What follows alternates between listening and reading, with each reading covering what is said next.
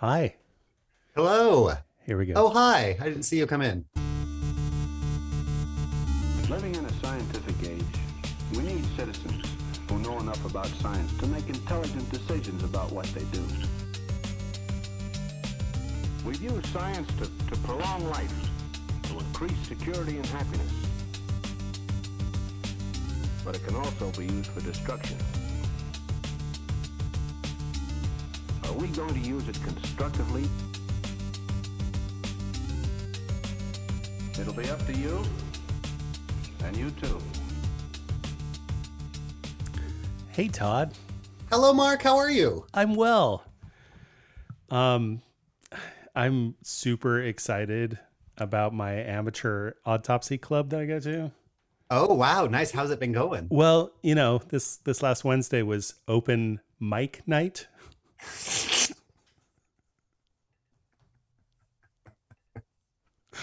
That's pretty good. and knowing that you came up with that joke in the 0.5 seconds after you said, I don't got anything, is pretty impressive as well. I thought of I thought of a punchline. How did it go? I thought of a punchline that was math related, but wasn't smart enough to think of the joke. Okay. And now I can't remember the punchline either. It ended with rhythm. Some there was Okay. something It's like- rhythm, and it wasn't algorithm. It's like, uh, why was four afraid of five?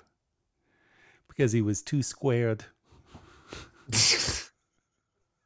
Boo. Didn't really work enough to be the lead joke. It was just a, a follow up joke after open mic night.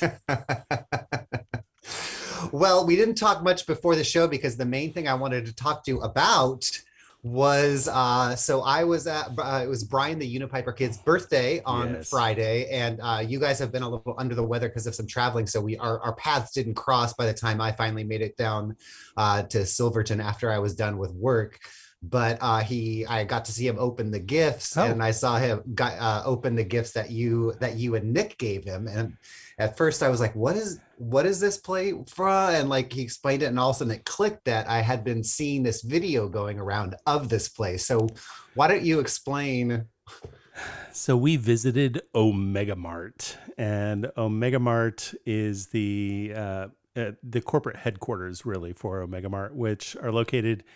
Is It- Omega Mart a real thing, or is it No. like the Quickie Mart from The Simpsons? It's like a Quickie Mart from The Simpsons. Okay, okay, okay. And so, um, in this massive, massive, massive warehouse called Area 15 that has like 20 different businesses, uh, like 19 of which are little uh, boutique kind of places.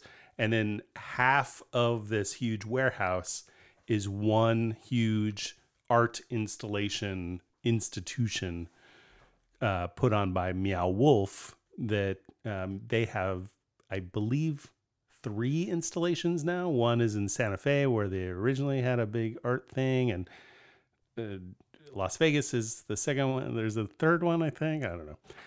But um, it is a massive art experience and uh, hunt for uh, like a like a mystery solving experience Okay. as well. So they say you can, you can go through the whole thing in about two hours, or if you take part in the mystery, that can add two or three hours to the experience. So you can be there okay. for, Wow. for at least half a day and and dive in as deep as you want to go. So on on the surface level, you are going through uh, an incredible labyrinth of very unique experiences with interesting engagements in each place. So there's music instruments and uh, weird video things and little places you can go and little nooks and lights and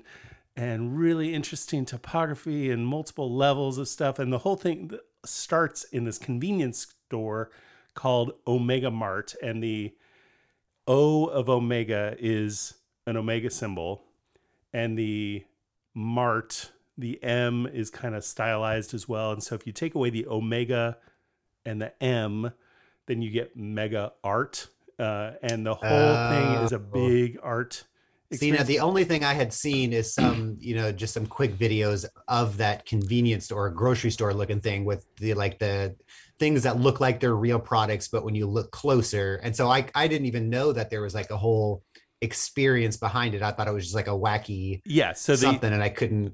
the CEO of the company has disappeared, and you have to find out why, what happened. Oh wow, right? okay. And and so there's computer terminals. Uh, you scan your card. You get a card to do the whole thing. You scan the card at the computer terminal, and it brings up. You can kind of take notes and save things to your account and move things around, and and uh, and so there's different characters involved and so one of the stations is like the marketing manager's desk and she's got the whiteboard up with some notes and some papers on the thing and the map over here and and the computer that you can open up and and scan in and and see videos on the desktop and then you watch the videos and you're like oh she she actually has a video of the death of the thing taking the place and the move and, blah, blah.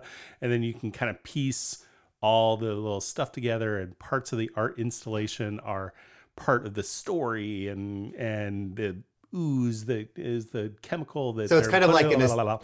Escape room esque Scooby Doo mystery. It- yeah exactly and um and so tons of clues tons of little things to explore and if you didn't want to take part in any of that you could absolutely just experience all of the physicality tactile visual art experience of it It's sort of like an Andy Warhol meets Banksy meets Scooby Doo. yeah yeah yeah yeah that's that's pretty good incredible Wow. incredibly well developed um you know clearly money behind it and and everything so the the like thumbnail sketch story is a group of artists in Sedona, New Mexico started with a collective of art experiences and so they each had their own little thing and then somebody knew J.R.R. Martin and J.R.R. Martin put some money behind it to do the thing and then they're like, "Well, why don't we do a bigger thing and kind of think it through a little bit more?" And that's what this Omega Mart experience became. So it's, Wow. it's huge artists, lots of money behind it and uh, you know, and the place was fairly busy and we were there on like a middle of a Tuesday Okay, and this Uh, is in Las Vegas. in Las Vegas.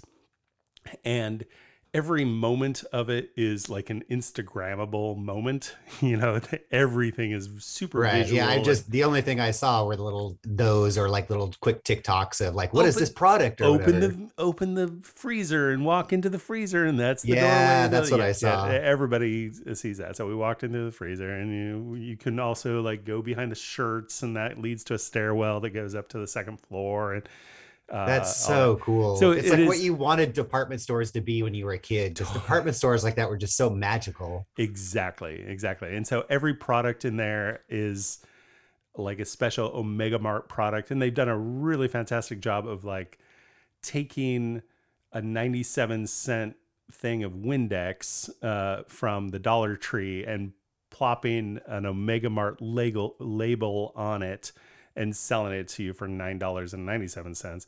Uh, and I uh, wonder what the legal. I guess there isn't because you're just selling a product that you bought already. Yeah, and uh, they Well, I- for I sure wondered just that it because- packaged. I mean, they didn't like buy it from Dollar Tree and and Yeah, just yeah, slap yeah, a yeah. label on it, but uh, but they they actually well because I wondered one of the little things that you got, Brian, was like a little five hour energy drink, but it was like a different thing, and it was like never sleep. You know, Yeah, claw your eyes out or yeah, whatever. it was like ninety seven hour energy and uh, yeah and i wondered i was like wow because there is seemingly real liquid in there but there's no like there's nothing on the packaging to be like what is this for Right. real? And should you be carrying like oh so i was just wondering about the little tiny legal issues like selling food that you've labeled over the pack the packaging.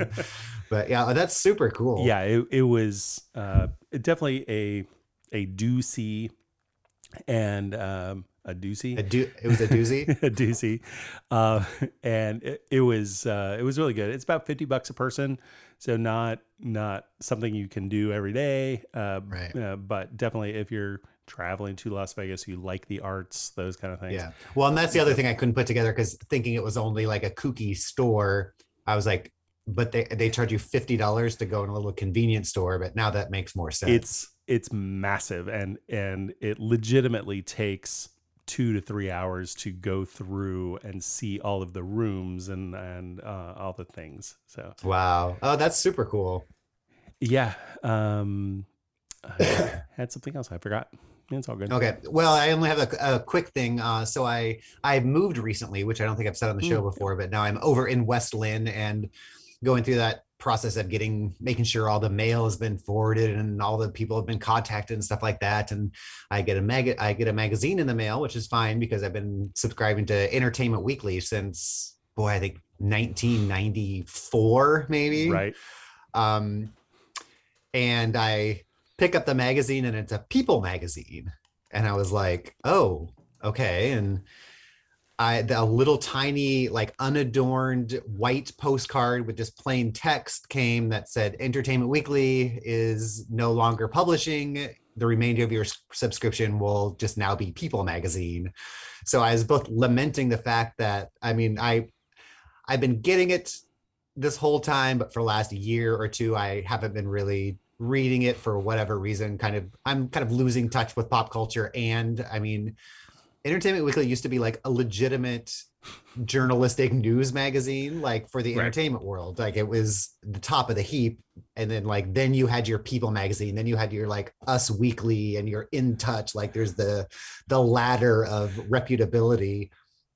And over the last, I'd say, decade or so, it's Entertainment Weekly moved up down to being the People magazine and like everything slid down like a notch. So, Right. um, but now I am legitimately just getting People magazine, and I, I was not expecting a sense of shame.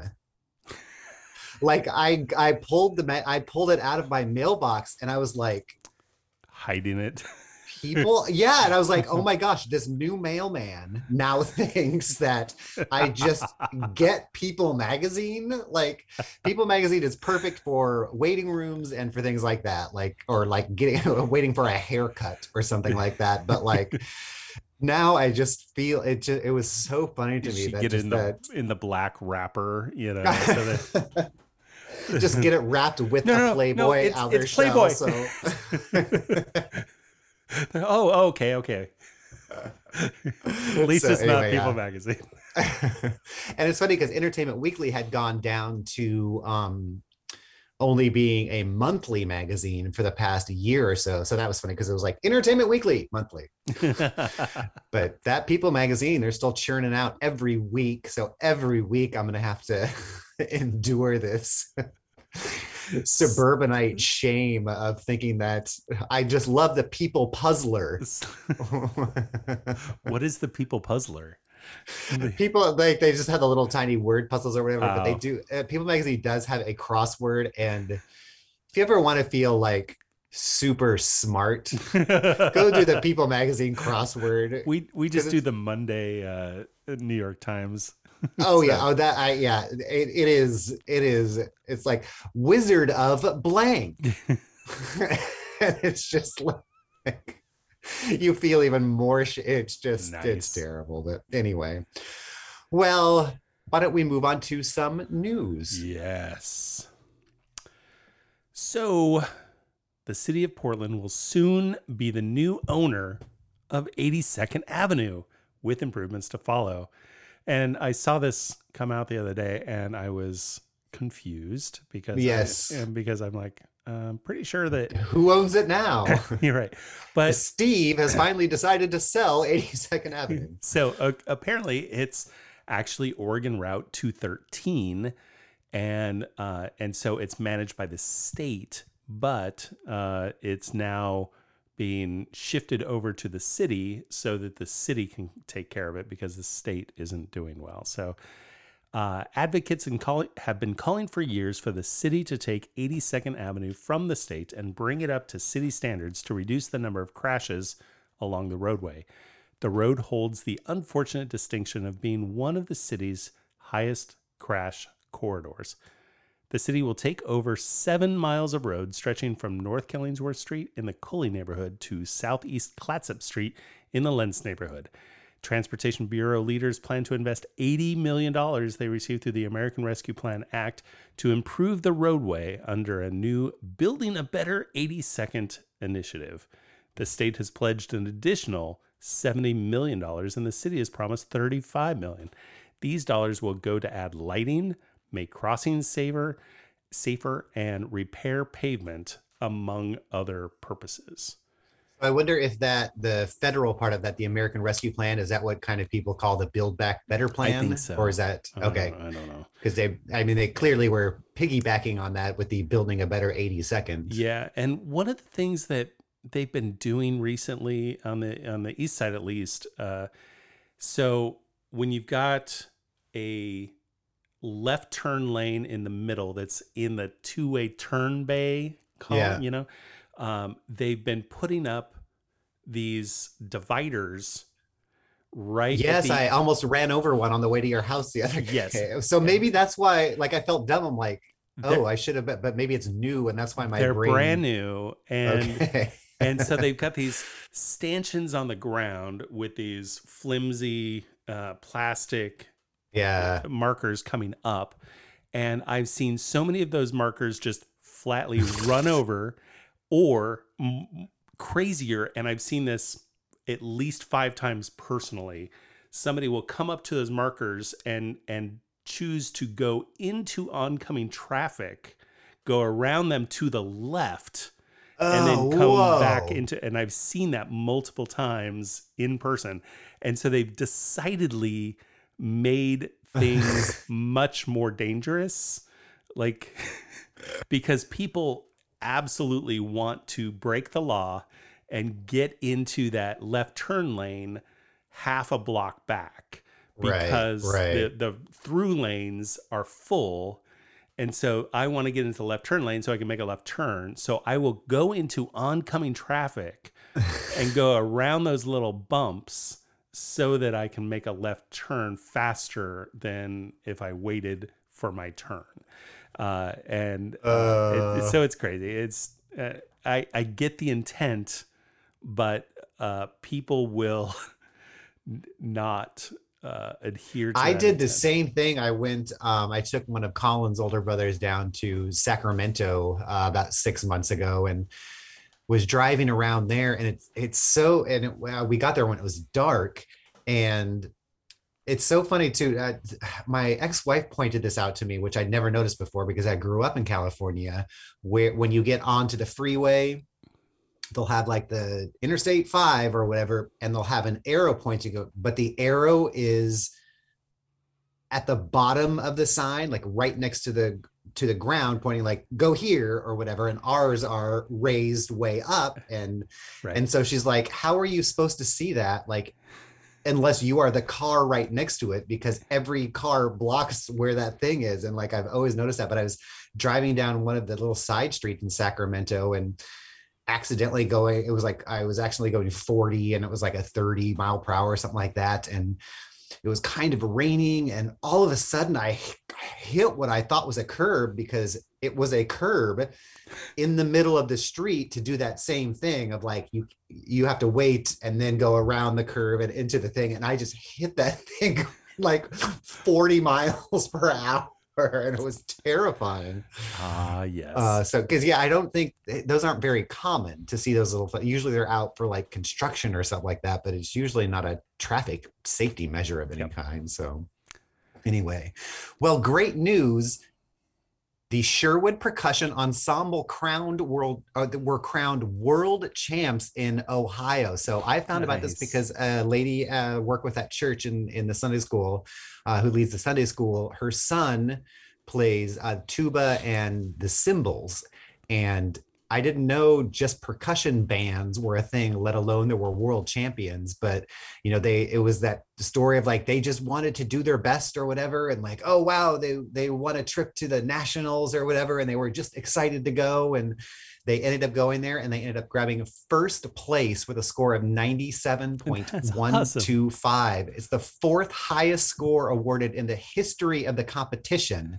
in their class and the highest finished ever accomplished by a team from the Pacific Northwest. Nicole Brutowski, who is the lady that I know who has an amazing last name that I've always loved, Brutowski, uh, a Sherwood fan, booster parent, and invent chaperone, was ecstatic with the result. This was the first time we had ever competed at this level. We just really wanted to go in and give our best showing. So, yeah, I didn't know the percussion. And then I watched it, and part of the percussion were the big, I don't know if they're called marimbas, but they're like the giant xylophone Yeah. things or whatever, the wooden ones. Yeah. Yeah. yeah. Those are considered percussion. Oh yeah. And even a piano is technically considered considered percussion because There's hammers on. do a thing and it yeah. presses a hammer and does that. So, so yeah, kudos to the Sherwood Percussion Oh, Ensemble, rad. who are now the world champs in uh, percussion. So Nice. very exciting.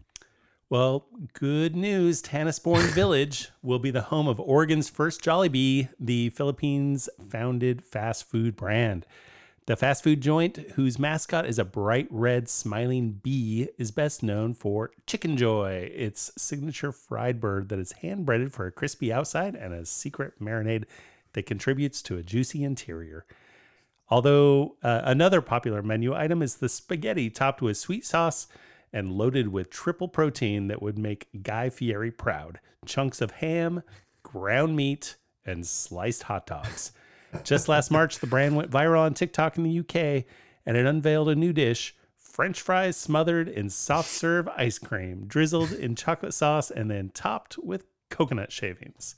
So, except so for the this is a place shavings. I've I've never heard of before, but uh, I just found it kind of reassuring that this is a Philippi uh, Philippines found fast food brand that Americans aren't the only like stunt food type. not at all thing. and uh the the filipino food that i've had in the past has been amazing they love really great comfort food and so Oh, there's a lot of like rice based things meat and and eggs and and stuff so i uh, after reading this article i went on to youtube and saw some um, we're eating the entire menu from Jollibee, uh, and and Jollibee. So has, you have you heard of this place before? I've heard of Jollibee, but I didn't know because you said it about such a, you said the name with such a confidence that I was like, oh, maybe I'm the Oh. only one who's never heard of this. I I've never been to one. Uh, they've got 3,500 restaurants around the world, and or in, the Philippines, and 5,000 other. Yeah, they're they're all over the place. There's some more in the United States, but this is definitely the one first one coming into the Portland metro area. Wow. And uh, so they've got a really f- uh, diverse menu of very comforty, very good foods. And so I watched this guy eat through the, the like they ordered all the things and then he tastes each one. And uh, oh, there's so a lot of really great pork things. It tastes like bacon and and uh, like uh, corned beef hash and and things like that. It just uh, I real- think all restaurants should should offer like a sampler like that. I think that's why I like buffets so much because like I'm brave enough to try something new, knowing that there's always something I can go back to if I don't like it, This and I'm was- not wasting the money. this was always my complaint about the bite of Portland is uh, the bite of Portland was a, a event down the waterfront and they have all the carts and restaurants and, and everything and they only sold like really big meals. And I'm like no no no. You see the name? It says the bite of Portland. What I want is like one dollar sampler Yeah. of like two mouthfuls from every restaurant. And so that i can eat a hundred things or whatever. make it like at the mall where they just wander around with toothpicks and like you get to just pick for free all this stuff. right all this right stuff to you know taste. pay ten dollars and you get in and you get all the things or whatever uh, and they always like here's your mac and cheese bowl you know and you're like now i have eaten one thing which was awesome that I can't have anything else. And so, uh, Yeah. and so that was always terrible. Uh, they, they definitely needed like little small samplers uh, Yeah. uh, to the masses to get, oh, you know, cast the net wide. It's the bite. Wow, not- we not- need to get a hold of someone there because that's that's just such a missed opportunity for Yeah. everyone. I Yeah. think. All right. Well, there had been a shocking result in a particle experiment that could sparks a spark a physics revolution. It was a measurement that first is the first conclusive experimental result that is at odds with one of the most important and successful theorems of modern physics. The team has found that the particle known as a W boson is more massive than theories predicted. The result has been described as shocking by Professor David Toback, who is the project's co-spokesperson. Discovery could lead to a development of a new, more complete theory of how the universal the universe works. So there was something called the Fermilab Collider Detector in Illinois has found a tiny difference in the mass of a W boson compared with a theory that says it should be um, with the size it should be by 0.1 percent if that's confirmed, the implications are enormous. The so-called standard model of particle physics has predicted the behavior of and properties of subatomic particles with no discrepancies whatsoever for 50 years until for 50 years until this. Until now. Until now. So right now the standard model can't explain the presence of invisible material like dark matter or the continued accelerating accelerating expansion of the universe uh, or it and nor can it explain gravity. So it does note that this uh, the the outcome of this experiment is different than two others that they have done that confirm the standard model. So they're obviously going to have to go back to this and retest it to see if they get the same thing because um, it is still in the minority of uh, results that they've gotten with this type of experiment. So the Large Hadron Collider uh, will restart the experiments after a three-year upgrade. The result is that uh, the hope is that it will provide the results which will lay the foundations for a new complete theory of physics. Hmm. It's still, man, when we talked about the that um, the hadron collider and it was right when they were going to smash the two particles and people were theorizing about what they're going to do and they had this two scientists that were coming from completely different sides.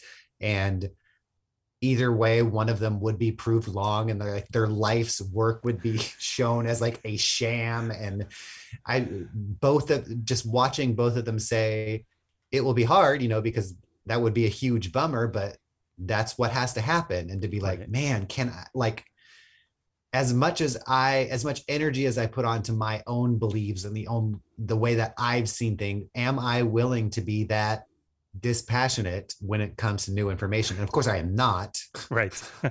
but they are an inspiration to me in the in the uh, abstract, I guess.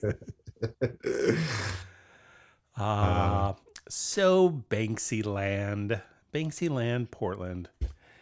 Uh, it's at the Factor Building. Uh, Banksyland is an international touring exhibition that immerses audience in the works of the world's most infamous and elusive artist, Banksy. The first ever Portland exhibit features more than 70 artworks, including authenticated original studio works, salvaged street works, and never before seen immersive installations at Southeast Portland's iconic Factor Building experience the mystique and cultural impact of the most sought after artist of our time, live and in person. So there is a page on uh, Banksy's website that oh. purports uh, there's currently like 95 different um, exhibits going on in the world that are not authorized. Uh, it doesn't specifically list Portland. Uh, it lists uh, others from around the world. I don't think that the Portland one raised to the level to be listed on on the Banksy website. Yeah, but, I've seen some people uh, post some pictures from there and say it was really neat, and uh, I I do enjoy me some Banksy. Yeah. So if you are a person that wants to go see that, which I think would be neat, that goes through May 8 at wherever the Factor Building is. Factor Building, no idea. There, so the, this is is a new trend that we're seeing, like the Van Gogh exhibits. So there's 15 different companies that are putting on Van Gogh exhibits like what we see in Portland. And there's no official tie to the Van Gogh Foundation and, and Amsterdam wow. or, or anything. and um, and so what they're doing is they're taking art that is accessible to the you know like it, it's not copywritten. It's uh, public domain. And creating an immersive experience out of it by an immersive experience for the van gogh things are we have these huge walls in this area and we put a bunch of projectors together and create an, an immersive experience which means all the walls around you have uh, dynamic and- projected art on, on them. And there's literally 15 different companies doing this. They all Wow. have slightly different names and and none of you know it's uh, the van gogh experience or, or experience van gogh and you know and they're all just slightly different. And i found a web page that had like the key to decipher all of them. There's like three companies that are doing these five and these things and this company's doing one in portland and and uh because it's super confusing. And so i'm wondering if there's my my latest conspiracy theory about everything is that these um like not hedge funds but but like uh, private equity firms are really driving all of our life right now. Uh, and so i think private equity firms are are investing in things like this. Like i could start a company and do this experience and the amount of labor to do it is probably $10,000 but it can be an installation that lasts 3 months long at $100 a head. We will make uh, you know $150,000 a month and so a private equity firm is like yes I want that and so they'll lay down a million dollars or whatever yeah, yeah, whatever. They'll lay down the ten thousand dollars to do the stuff and reap the reward. And I feel like the housing market is being manipulated by private equity. I feel like so many things are just a product of greed and capitalism.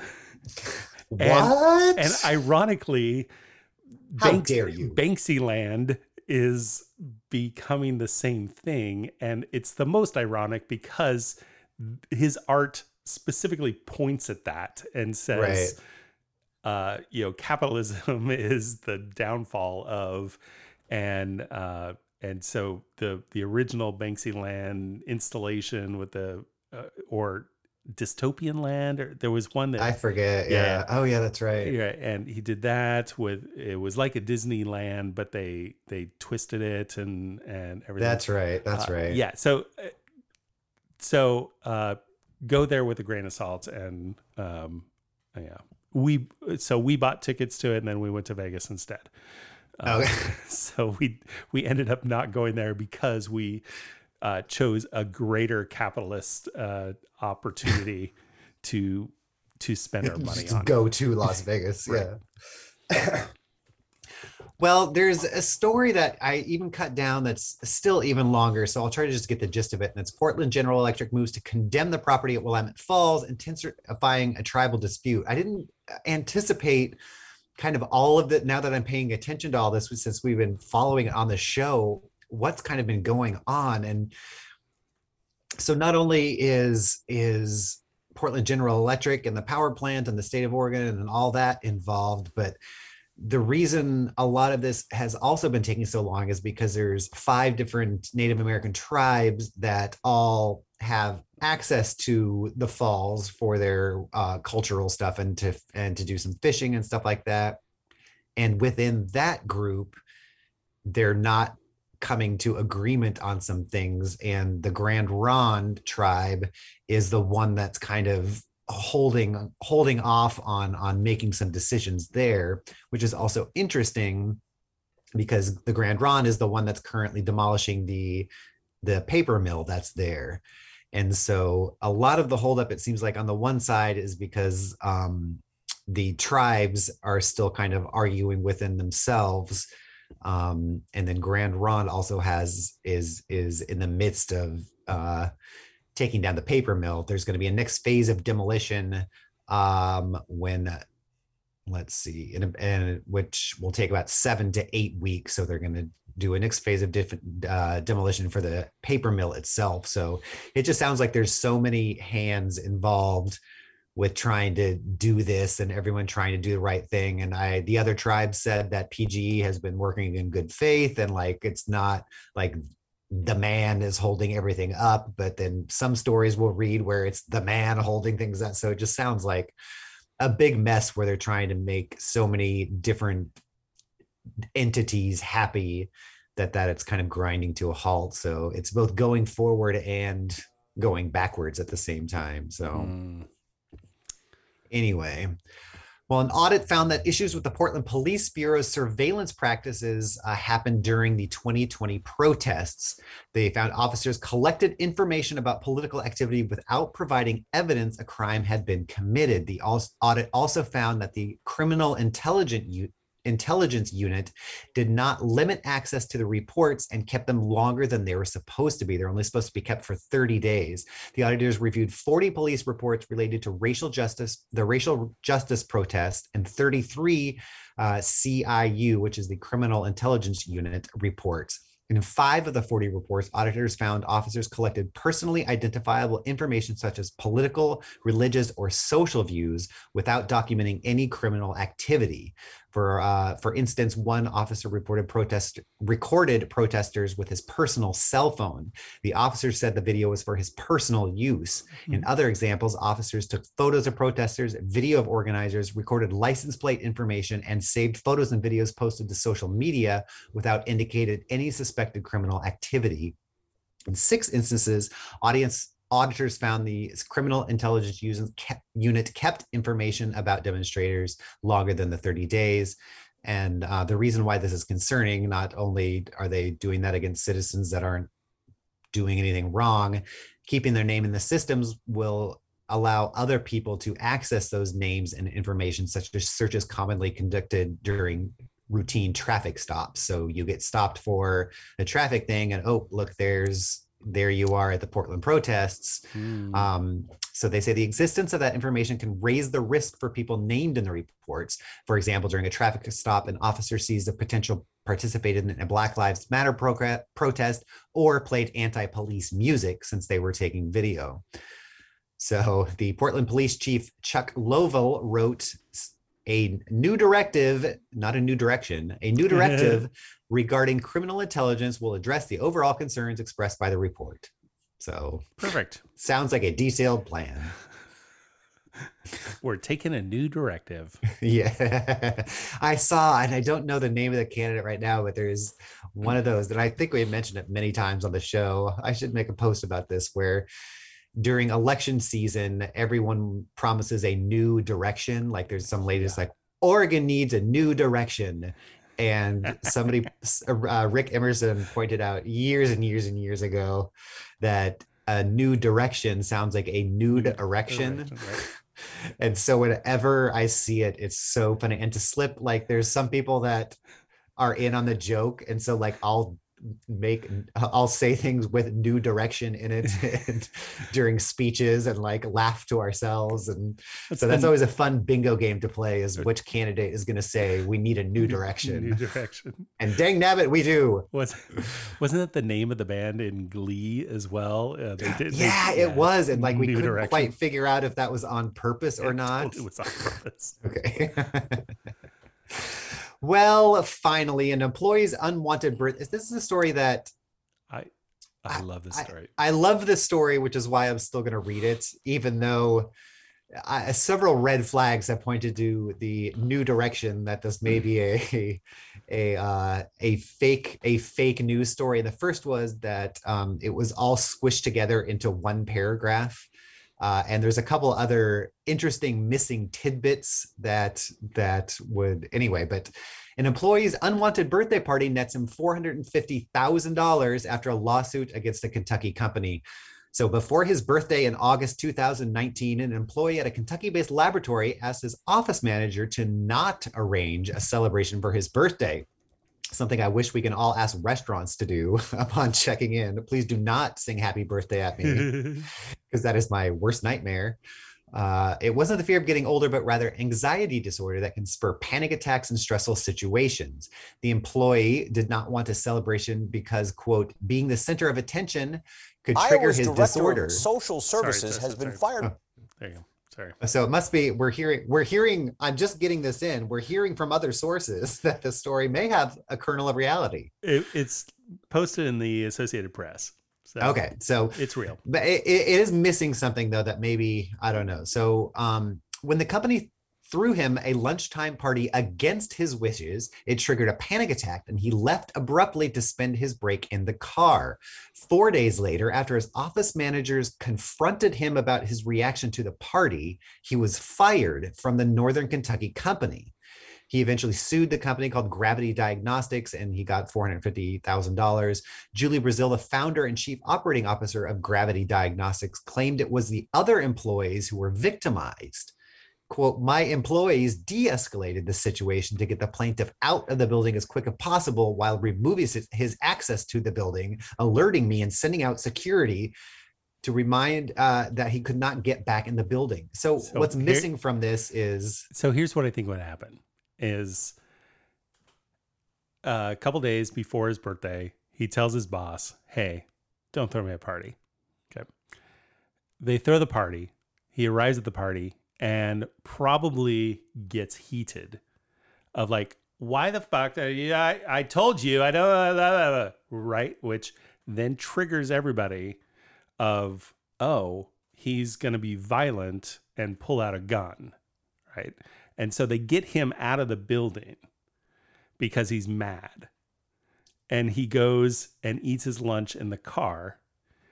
And the next day, his managers call him in and we're like, what happened? And and this other article they say, you you stole your coworker's joy and you're being a little holy shit. Can we sue for that? and you're being a little girl, right? oh, no. And so they call they they call him names, make fun of him, and so he has a second panic attack in that meeting, and has and they say take a couple days off. You're freaking out, and then they send him an email a couple days later saying, "Hey, why don't you just not come back to work because of the events of this last week? We don't want to work with you anymore." And so he got fired over those events uh, of stuff. Uh, and so um, he took him to and and they Right, awarded him a right. hundred hundred thousand dollars for for for back pay and uh, three hundred and fifty thousand dollars for like ongoing distress that that Yeah. caused. embarrassment, humiliation, mortification, and loss of self-esteem is what that says. and being So a yeah, I just girl, found it for stealing someone's Just- joy. stealing their joy. That's why, yeah, it didn't not it didn't ex- it, it, it doesn't sound like any of this really explained the actual behavior he was removed for. This article is just like Right. he asked to not have a party and then said, "Hey, why are you having a party?" And I'm gonna leave. And like then they fired him, and everybody's all traumatized. clearly he freaked out when they threw the party. Yeah, Right. Clearly he did. And Right. Well, yeah, they don't really explain the Right. the manifestation of the type of panic attack, I guess. So but he I'm sure he lashed out. I bet he called Nancy a bad name and like, you know, and all the things and and so everybody had their joy stolen. and your casserole sucks, Susan. exactly. And I'm not just having a case of Mondays. Uh, and so, um, yeah. And so, by the way, we- Wow. um, I, it's, it's Nick, my, my husband Nick had lied to me and told me that he had seen Waiting for Guffman before because he didn't want to be dragged through it by me. And so that was years ago. And so recently we were talking about Waiting for Guffman, and he's like, I've never seen that. I'm like, Oh no, the ruse. so, um, so I uh, introduced Nick to Waiting for Guffman the other night, and and we walk watched the. Boy, that just it holds up really well. It's I so love that movie. uh, it came up because we were talking about Catherine O'Hara and and, and Oh, yeah. and all that. It just such brilliant little moments in all Her of her playing drunk in that movie at Is- the dinner table is the best drunk that I've ever seen anyone act. Totally. We Just so perfect. we had a friend who was super anxious and came to a party a small dinner party for there was six of us total and uh us a, a third couple and a second couple right and the second couple was anxious about meeting and having this little dinner party and so she showed up drunk and then just commenced to power drink through the thing and she was the worst version of Catherine O'Hara being drunk in Waiting for Guffman of just slurry and weird and awkward and don't tell him you, you know well I, I I could have a vagina enlargement you know just that kind of awkwardness uh, and and so all of that got brought out and so th- there's a million great moments in that movie and it was gr- I haven't seen it in several years and and it was just great Wow, rewa- yeah. rewatching it the other night So I'm just noticing something interesting. I think a long time ago, I uh, I muted my microphone because I coughed, okay and I think I forgot to unmute it. But you can still hear me somehow, and my levels still appear to be on screen. Yeah. But I'm. Now can you hear me or not? I can well, hear see, Now my yeah, Are now you- my microphone's back on, so I'll just leave it on. okay yeah Who Uh, knows what will happen? Who Not knows me. what'll happen? I, Not I can hear you. you fine, and this is recording just fine on our side, Yeah. so we're fine. All right. Um, so yeah, All right. Well, yeah, that does it for the news. Um, and I was trying to think of a topic. I knew that our news would uh, noti- notify our affiliates that we may run long. Uh, so I didn't want to do something super long. And I remembered watching something on a show that you recommended on Netflix called Explained. Mm, And I think I might have kind of mentioned the one that I watched, kind of an overview before, but I I rewatched it and wanted to get into it again because I found it so fascinating. And that's it was um, about music. one of the best episodes on Explained. Yeah, yeah, and it's really so good and um, interesting to me as someone who isn't a huge music person, but um, but going into it what fascinates me about it that that we'll get into more is that music and and the elements of use your brain in a way that doesn't happen in the rest of of um the animal kingdom. And while we always think of music as obvious it's just repetitious sound or whatever that um, there is something that does switch off in your brain when certain things happen that engage all those things at once. So it's kind of neat how they broke it down. So i kind of wanted to go over that. Cool. um music clearly is sound but it's uh when it reaches a certain amount of repetition it flips that switch into our brain to think of it as music and it can help people relearn how to speak. It can strengthen memory. It can help uh, with stuttering. There's a guy um, in my mom and dad's uh, church who is a, a heavy heavy heavy stutterer but can sing just fine. James earl jones, jones the voice of darth vader terrible terrible stutter but when he is when he acts that's not technically music but the way he remembers it is through music and then is able to not stutter anymore. It helps with movement disorders like if you have parkinson's it can help your help your movement. Wasn't um, Conway Twitty or something? Wasn't there, there was Oh, a I don't there was a famous singer who had who was a stutterer and but you would never know knowing their songs. I think it was Conway Twitty. Oh, interesting. Could be. Um, and it activates the same parts of the brain as food, drugs, and sex do. And um, so music is culturally universal. We don't know any culture in the history of the planet that has not have uh, music involved. In fact, the instruments have been found to be older than cave painting. Paintings came around uh, almost 40, uh, 40,000 years ago, and the a bone flute has been found uh, for, from 42 42,000 years ago. Uh, but, as I say in my notes, but he's gay. Excuse me, he's gay. He's blind. but other primates don't share that because they can't understand rhythm. So what is music? Um, music is something that of course we're also surrounded by all the time. It's like an element of almost every part of our lives. Even podcasts tend to have music behind them if they're depending on how they're produced. Um, and kind of as i talk about music there's also a story i'll weave in about this woman named jen who um, couldn't comprehend music. And it's kind of an interesting story because it's a result of uh, an injury. She suddenly kind of noticed that she couldn't feel her extremities and it, she kind of felt like she had a ghost foot. And so she went in and doctors found it was like this um, one of the areas of her brain wasn't getting enough blood flow and that was affecting things. And so they did surgery on that. But after they did that surgery when she woke up from it she didn't understand music and she said uh, quote i couldn't tell there was a melody. It just sounded like white noise or like loud metallic noise and it was sharp.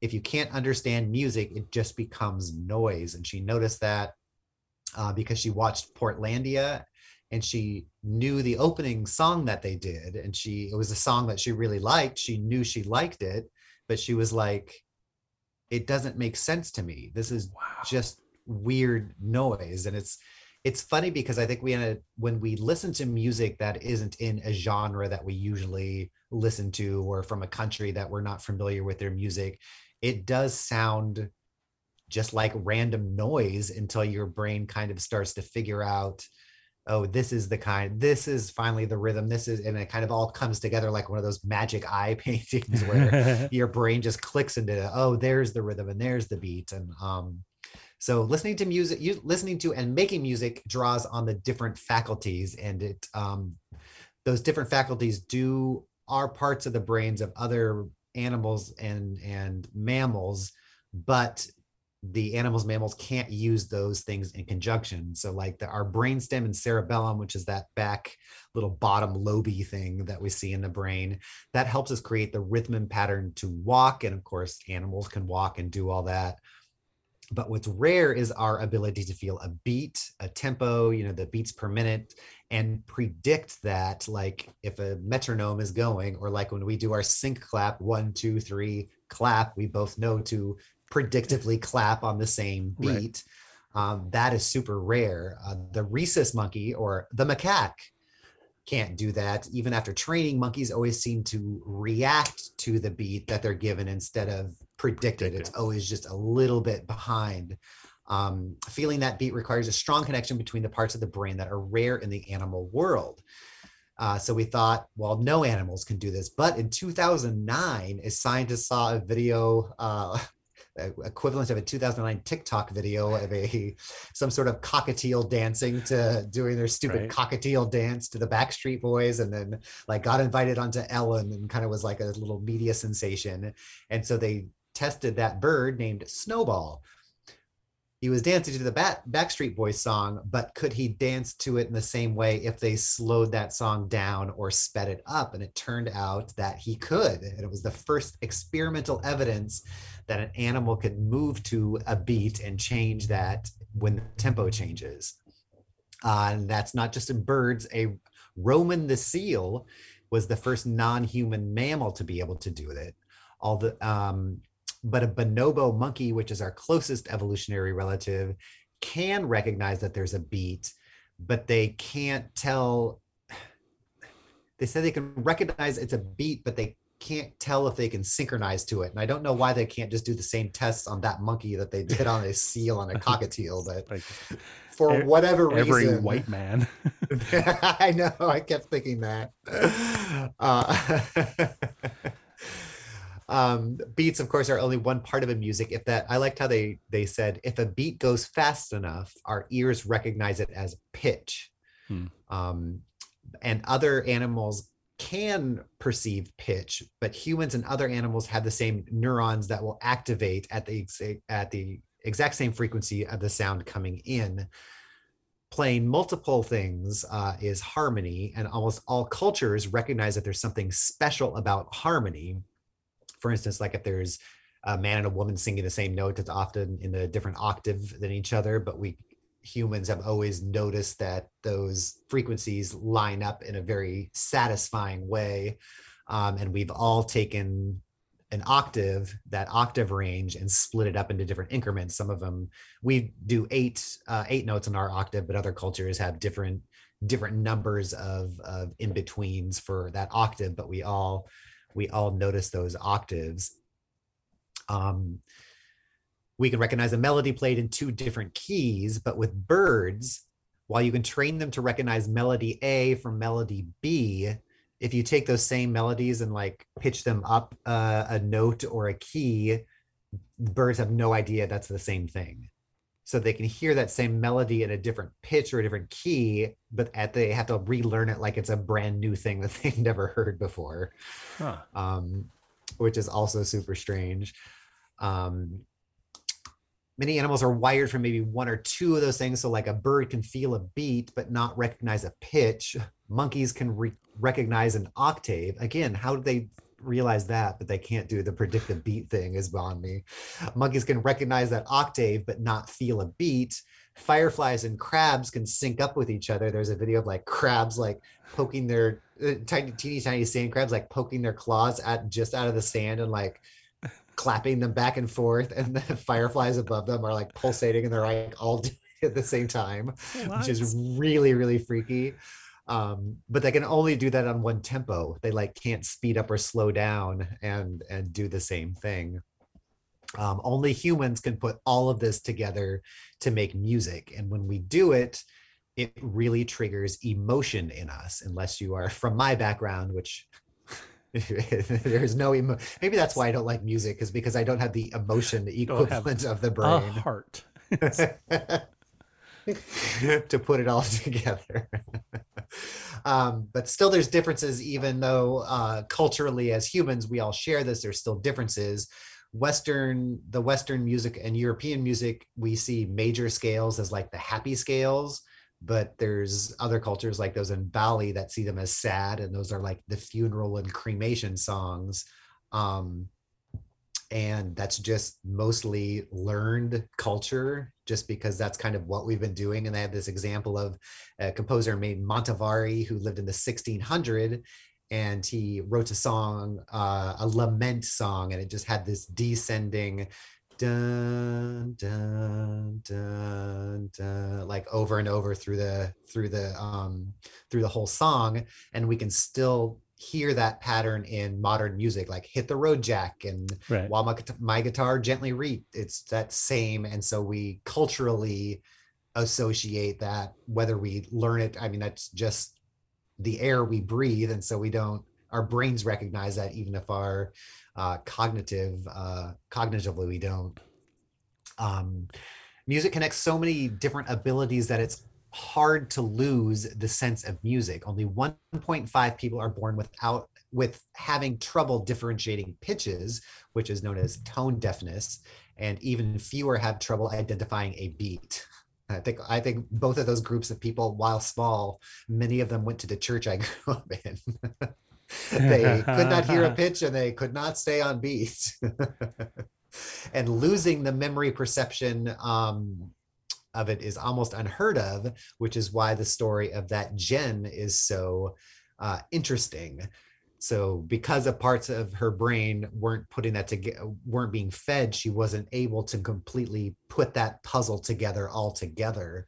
um, but after a few weeks her brain healed and readjusted and she could finally hear music again but she couldn't make it. She was a dj and so she then couldn't she could understand like how to make it but like not why something would work or if two things went together or um and eventually she did recover all that and now dj's under the name toki monster uh, if you want to look her up but just a fascinating way to be able to look at losing an ability you think like how is that even an ability to recognize music and how our brains put that together kind of without our knowledge um, Gabby Giffords, who is a U.S. congressman who was um, uh, famously shot a long time ago uh, in the head, had to relearn how to speak because that part of her brain was wrecked.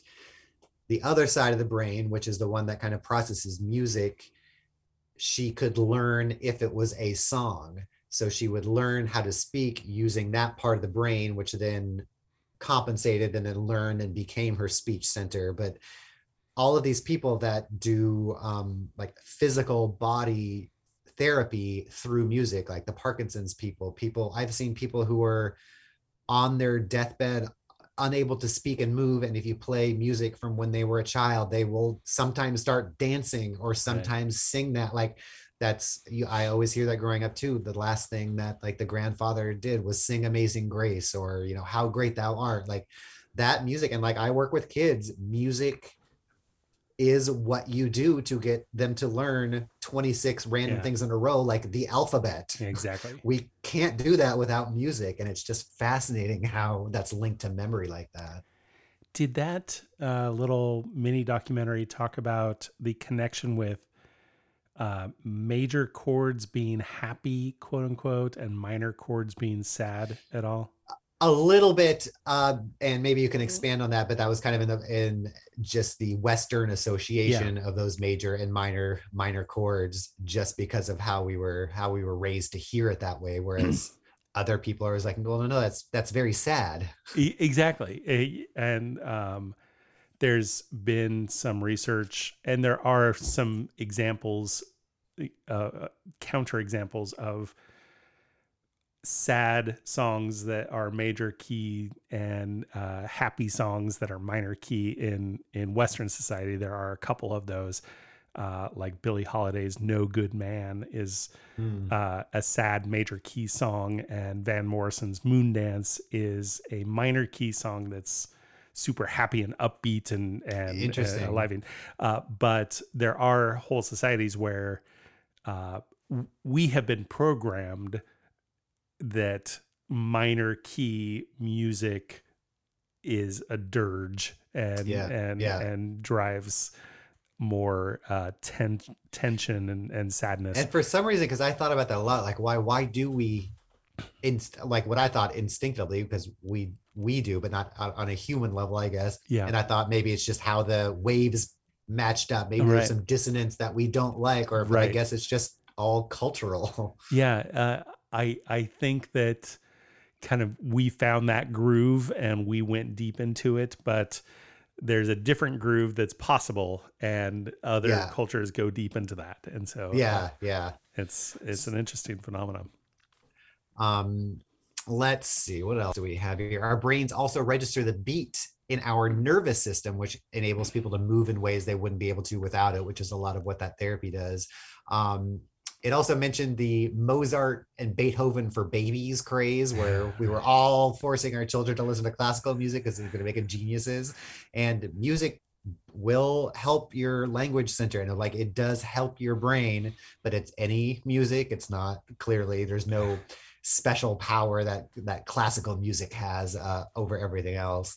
But yeah, there's a lot of advantages to it. It brings us together, listening in groups. Um, it it connotates coordination which means survival to us. It's very um, tapping into all those emotions like church singing and concerts and listening to music with friends and groups and and all of that. So they say the research into music is still in its infancy but um, they're hoping to unlock more which is an exciting thing about being able to to study our brains uh, more with the technology that we have but to unlock these things that we just think that we are either just born with it and it's not, but we are born with it compared to other animals or other creatures. It still trips me out that birds can't transpose. It's like, what? Right. like, what's going on there? You're the ones that sing. Like, I get it if an alligator can't do it, but like, that's what you do. Yeah. You're you're the singy ones. Um, so that's anyway, yeah, super interesting. It's called uh, Explained on Netflix. We've talked about it a couple times before, but they have um, quite a few shows up. It's been a while since I've I've been back peeked into Netflix, and it looks like they have a couple more seasons when when I first tapped in. So definitely go go and check that out. They're quick and easy uh, to have. Yeah, this was each this episode 15, like 15, 20 minutes long, yeah, and yeah, they all concentrate on a single uh, phenomena or, or idea. You know, everything from uh, uh plastic surgery and billionaires and money and dogs and but each one I've found incredibly well done there and they're each narrated by a different famous person. Yeah, this one was narrated by Carly Rae Jepsen. I'm like, oh well, Huh. call her maybe to do a voiceover. She did the "Call Me Maybe" song. Ah. Nate Uh, Heath is out there laughing, although he's not because that joke was not funny at all. Nick always uh, is able to identify the narrator uh, way before me. oh, funny, yeah. He's got he. That's what he was special power he was born with, music wise, is Totally. able to recognize that. All right, well, that's all for now. It'll be interesting to see which half of this show I actually had my microphone on for. but as long as it sounds it's good over it's all there. recorded on here. Anyway, well, thank you, Mark, for making the time Mhm. to chat with me. It's always a pleasure. And thank you for those of you left still listening. We are bleeding listeners. so thank you to those of those of you who are still there. Um, other than that, I don't have anything. We did Portland at the movies last week. We discussed um, one of our Marlee Matlin movies that was, uh, do remember the name? It was called Um, it was Where the Truth Lies. Where the truth lies. So uh, go check that out. Uh, we had the Unipiper on with uh, us for that. Other than that, I'll take you out with um, something or other, Cool. probably about music. All right, talk to you later. Bye.